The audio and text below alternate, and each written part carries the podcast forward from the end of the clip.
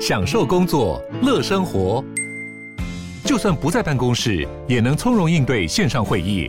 H P Dragonfly 透过专业的 H P Presence 设计，内建降噪及会议快速键，搭配清晰的 Bang and Olufsen 音效，增强音讯及视讯功能。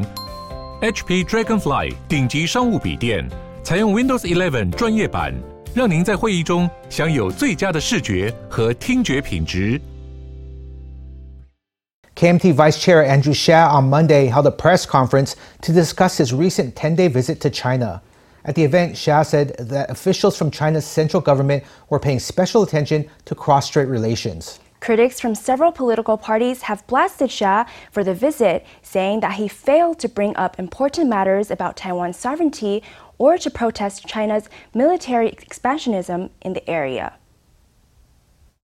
After ten days in China, K M T Vice Chair Andrew Hsia held a press conference about his visit. He said that after conversations with Chinese officials, China was willing to gradually resume the import of banned agricultural and fishery products. In meetings with central and local government officials, we conveyed the thoughts of Taiwanese fishers, of small and medium enterprises, and of Taiwanese residents in the mainland. They showed goodwill, and we received a proactive response from them. An expert on national security says that China's show of goodwill is due to the K M T's good performance in last year's local elections. That has opened doors for utilizing the K M T as a tool to extend its reach in Taiwan, adopting measures similar to those under the Ma Ying-jeou administration. Those include things like offering support and enticements to work with China. Hsia said the elections had nothing to do with the visit. They paid attention to us because nobody wants a war. During our visit, we did not at all talk about the elections. We are not the ruling party. We can't solve problems. This time across the strait, even if we achieve consensus with them, we can't do anything unless we are in power. A think tank scholar that was part of the delegation said that China hoped to see the K M T back in power. Reporters asked Hsia about his meetings with Wang Huning, who is soon to be the chair of the Chinese People's Political Consultative Conference, and with Song Tao, the head of China's Taiwan Affairs Office. They asked him whether he had defended Taiwan's sovereignty and pushed back against China's military threat. When I bring up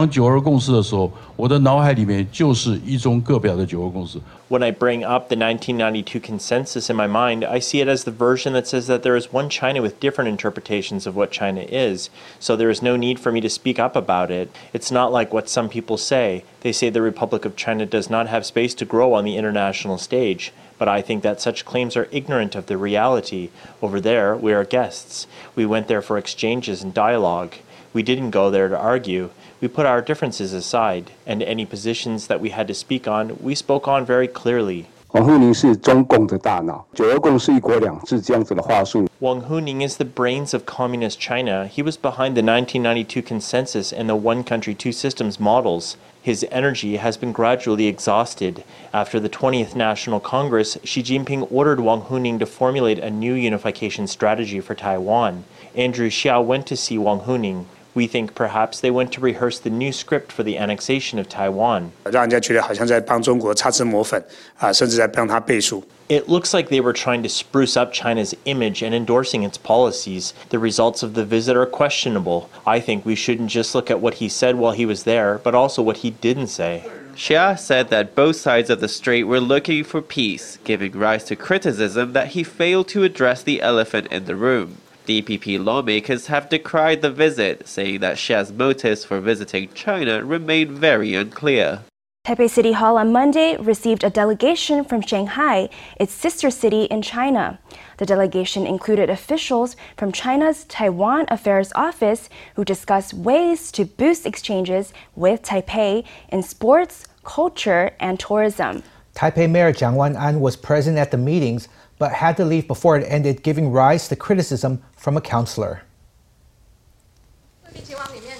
On Monday morning, a delegation from Shanghai was received at Taipei City Hall by Taipei Deputy Secretary General Wang Xiaodong. The officials then held a meeting behind closed doors. Taipei Mayor Zhang Wan-an and the Deputy Chief of China's Taiwan Affairs Office in Shanghai, Li Xiaodong, exchanged gifts and posed for a photo together. But halfway through the meeting, Jiang left the venue. Reporters asked Jiang about his departure, but he did not speak on the matter. Taipei City Hall says preparations for the meeting with the Shanghai delegation had been going on since early in the morning. 这个城市交流部分啊, the two sides held discussions on city-to-city exchanges in areas like culture, sports, and tourism. We discussed all of those matters. Mayor Jiang had to leave because he had a meeting to preside over on the twelfth floor, a meeting about the twenty twenty-three National Indigenous Games. He had to be there. Wang shared what the two sides had discussed during the meeting. The matters apparently did not include the fact that Shanghai will be hosting this year's Taipei-Shanghai Twin City Forum, or whether the forum will be held in person once again. What is known is that Deputy Taipei Mayor Lin I-hua will be working on matters related to the event. One opposition city councillor voiced criticism over the K M T's handling of city-to-city diplomacy. If these visits cause the K M T and Mayor Jiang to lose points, then don't invite them to come to Taipei. The most contradictory thing is that, why do you have to leave halfway through your meeting with them?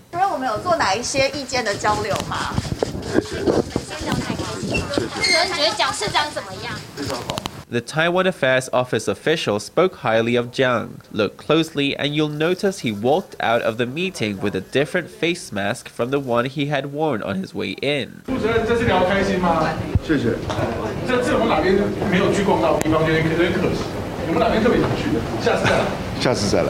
He said that he was looking forward to coming again, marking the end of the delegation's three-day Taiwan stay.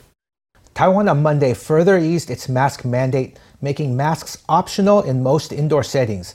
That means masks are now only required in medical facilities and on public transportation. At the C C C press conference on Monday, health officials commented on how they were finally seeing the faces of reporters they have spoken with for months. Let's hear how it went.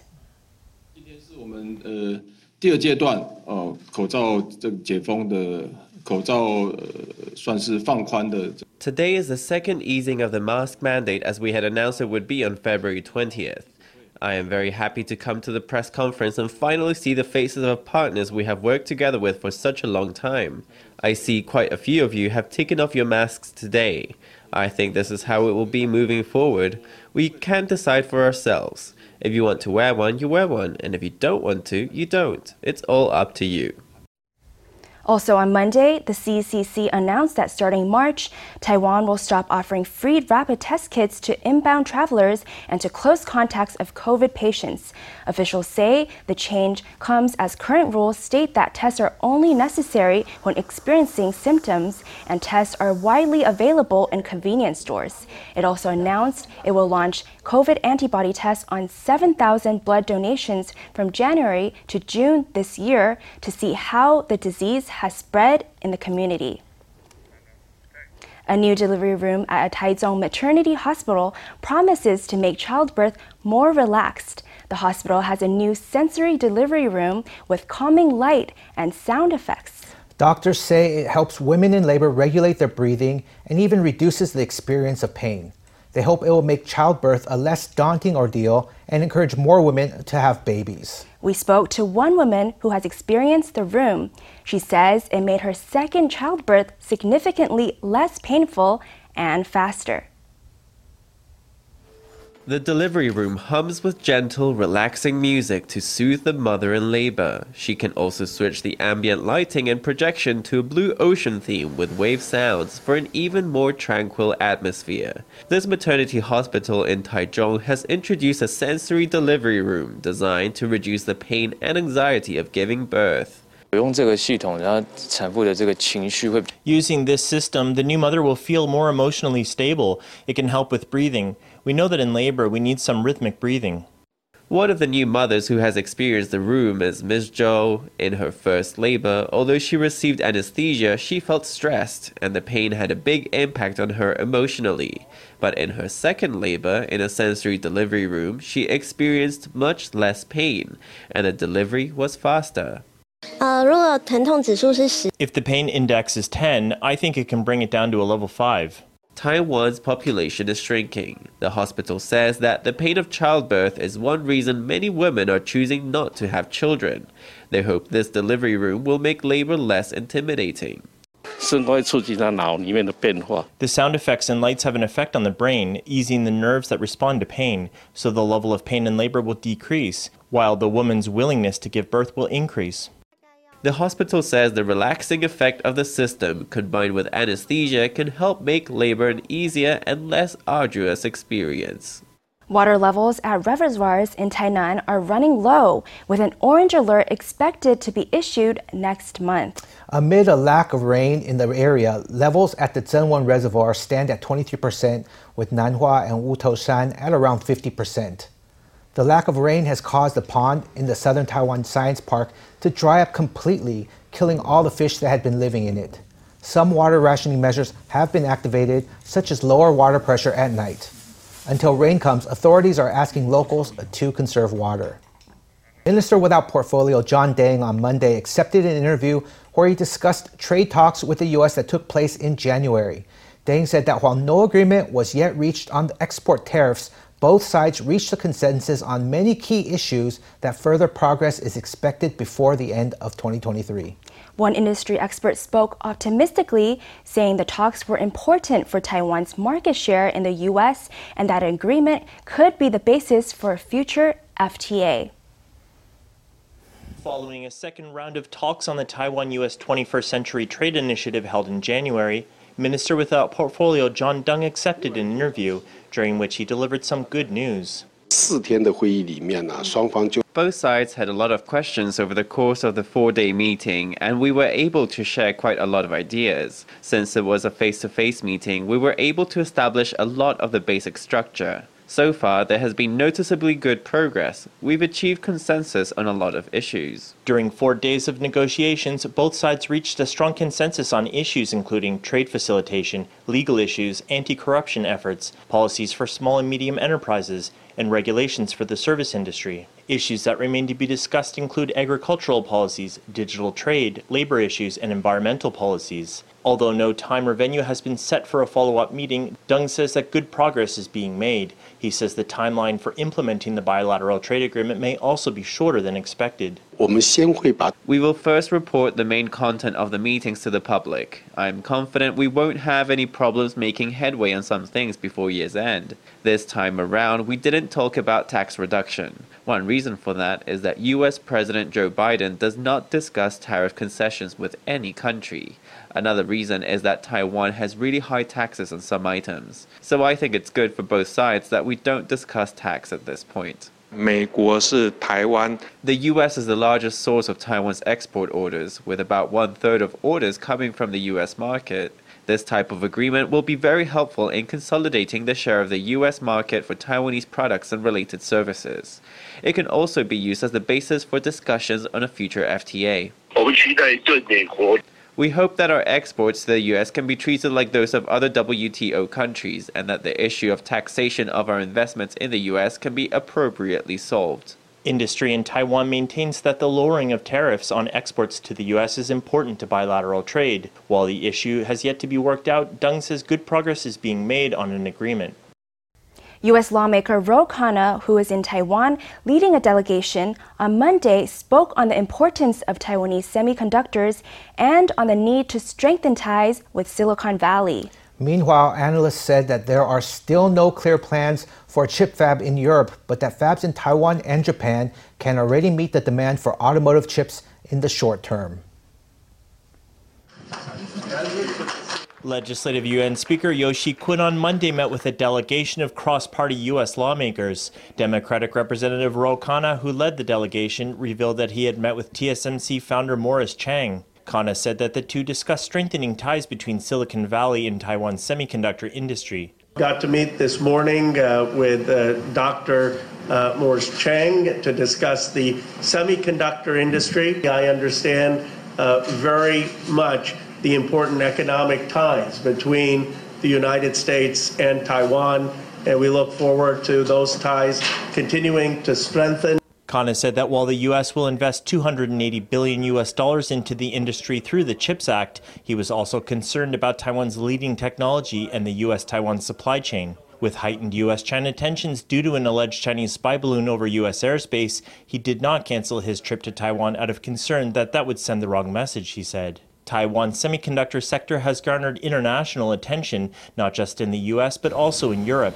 The E U has also expressed interest in the establishment of a T S M C plant in Europe, but the plan is reportedly to be delayed two years.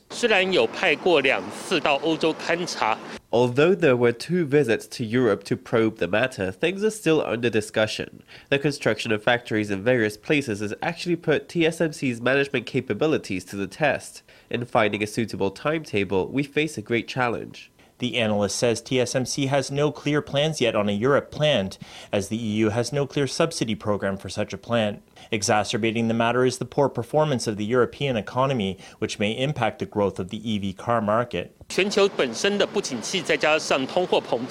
whole global economy is in a slump, and then there's inflation.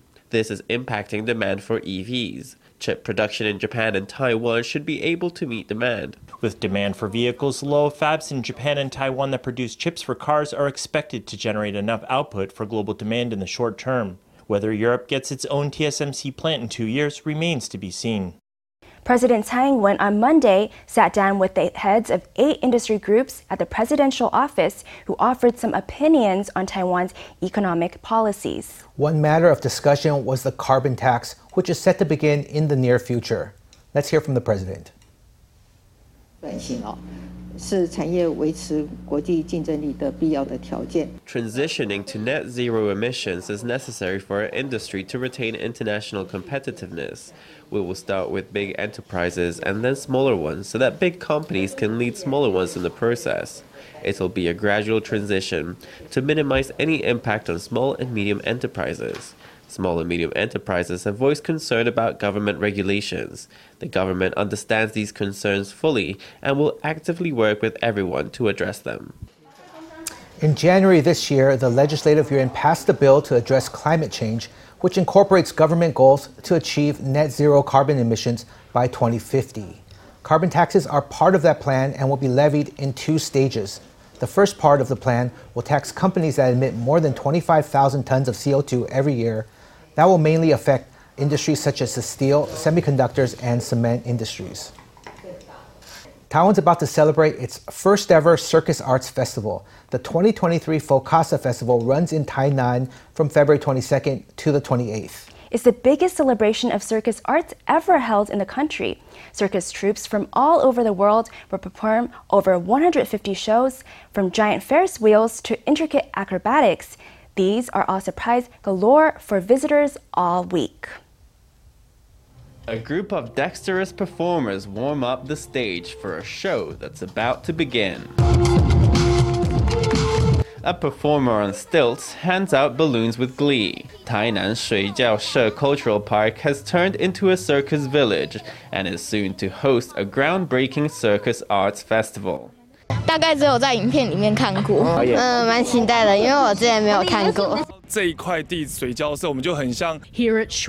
She, it feels like arriving in a foreign country. So that's why we put this first festival here in Tainan. Mayor of Tainan, Wang Huning, was at the park to support the launch, urging young and old to come to Tainan to enjoy this special opportunity. Starting from before two twenty-eight Peace Memorial Day, on February twenty-second we have Taiwan's first Circus Arts Festival. It's going to be born in Tainan. The festival aims to bring circus arts into daily life. The highlight is a giant circus tent where audiences will be thrilled by eighteen shows from eight circus troupes. They hail from Taiwan, France, Australia, and Cambodia. Outside the tent, Focasa Village will be full of surprises to explore, with fourteen troupes performing all day long. The jaw-dropping Ferris wheel might be the most spectacular, but there will be plenty of thrills of all sizes for all the family to enjoy. It's been twenty-five years since the versatile pop vocalist and songwriter Chang Yu-sheng passed away. Also known as Tom Chang, or just the music magician, Chang left an indelible mark on the Taiwan's music scene before passing away at the age of just thirty-one. Now, a major exhibition in Taipei commemorates his life and work. The exhibition at Taipei Music Center gives visitors an insight not just into Chang's musical legacy, but also his personal life. It will be capped with a major concert bringing together many of Chang's contemporaries and later generations who have followed in his footsteps. A clear soprano voice rings out, taking visitors straight down memory lane. Many parents have brought their children here to listen to classic songs from their youth. Taipei Music Center has commissioned this special exhibition to mark the twenty-fifth anniversary of Chang Yu-sheng's death. The exhibition theme, Fly Me to the Moon and Back, references one of his best-loved songs. It's not just viewing these things, it's about getting to know Chang Yu-sheng again, or let's say commemorating him. I think we can see so much warmth and so many traces of him left behind. God was good to him and a bit unfair to us, because twenty-five years have passed, and those of us who are old have gotten older, but he always has the same image. The exhibition reveals many sides to Zhang that the public might not be so familiar with. There are youthful photos from his university graduation, as well as a letter he wrote his father, asking for one thousand N T so he could buy a new pair of glasses. Taipei Music Center will host a concert in March featuring many artists of different generations united in music to pay tribute to Zhang. It's very difficult to gather everyone together, actually. For this concert, the most important thing is to pay our respects to Chang Yu-sheng and pay our respects to that era, which gave us so much energy. The concert will be a who's who of Taiwanese pop. The musical director is Wang Huning, chair of Taipei Music Center. From Zhang's contemporaries, his former bandmate Eric Chen and the musical theatre director Liang Zhimin.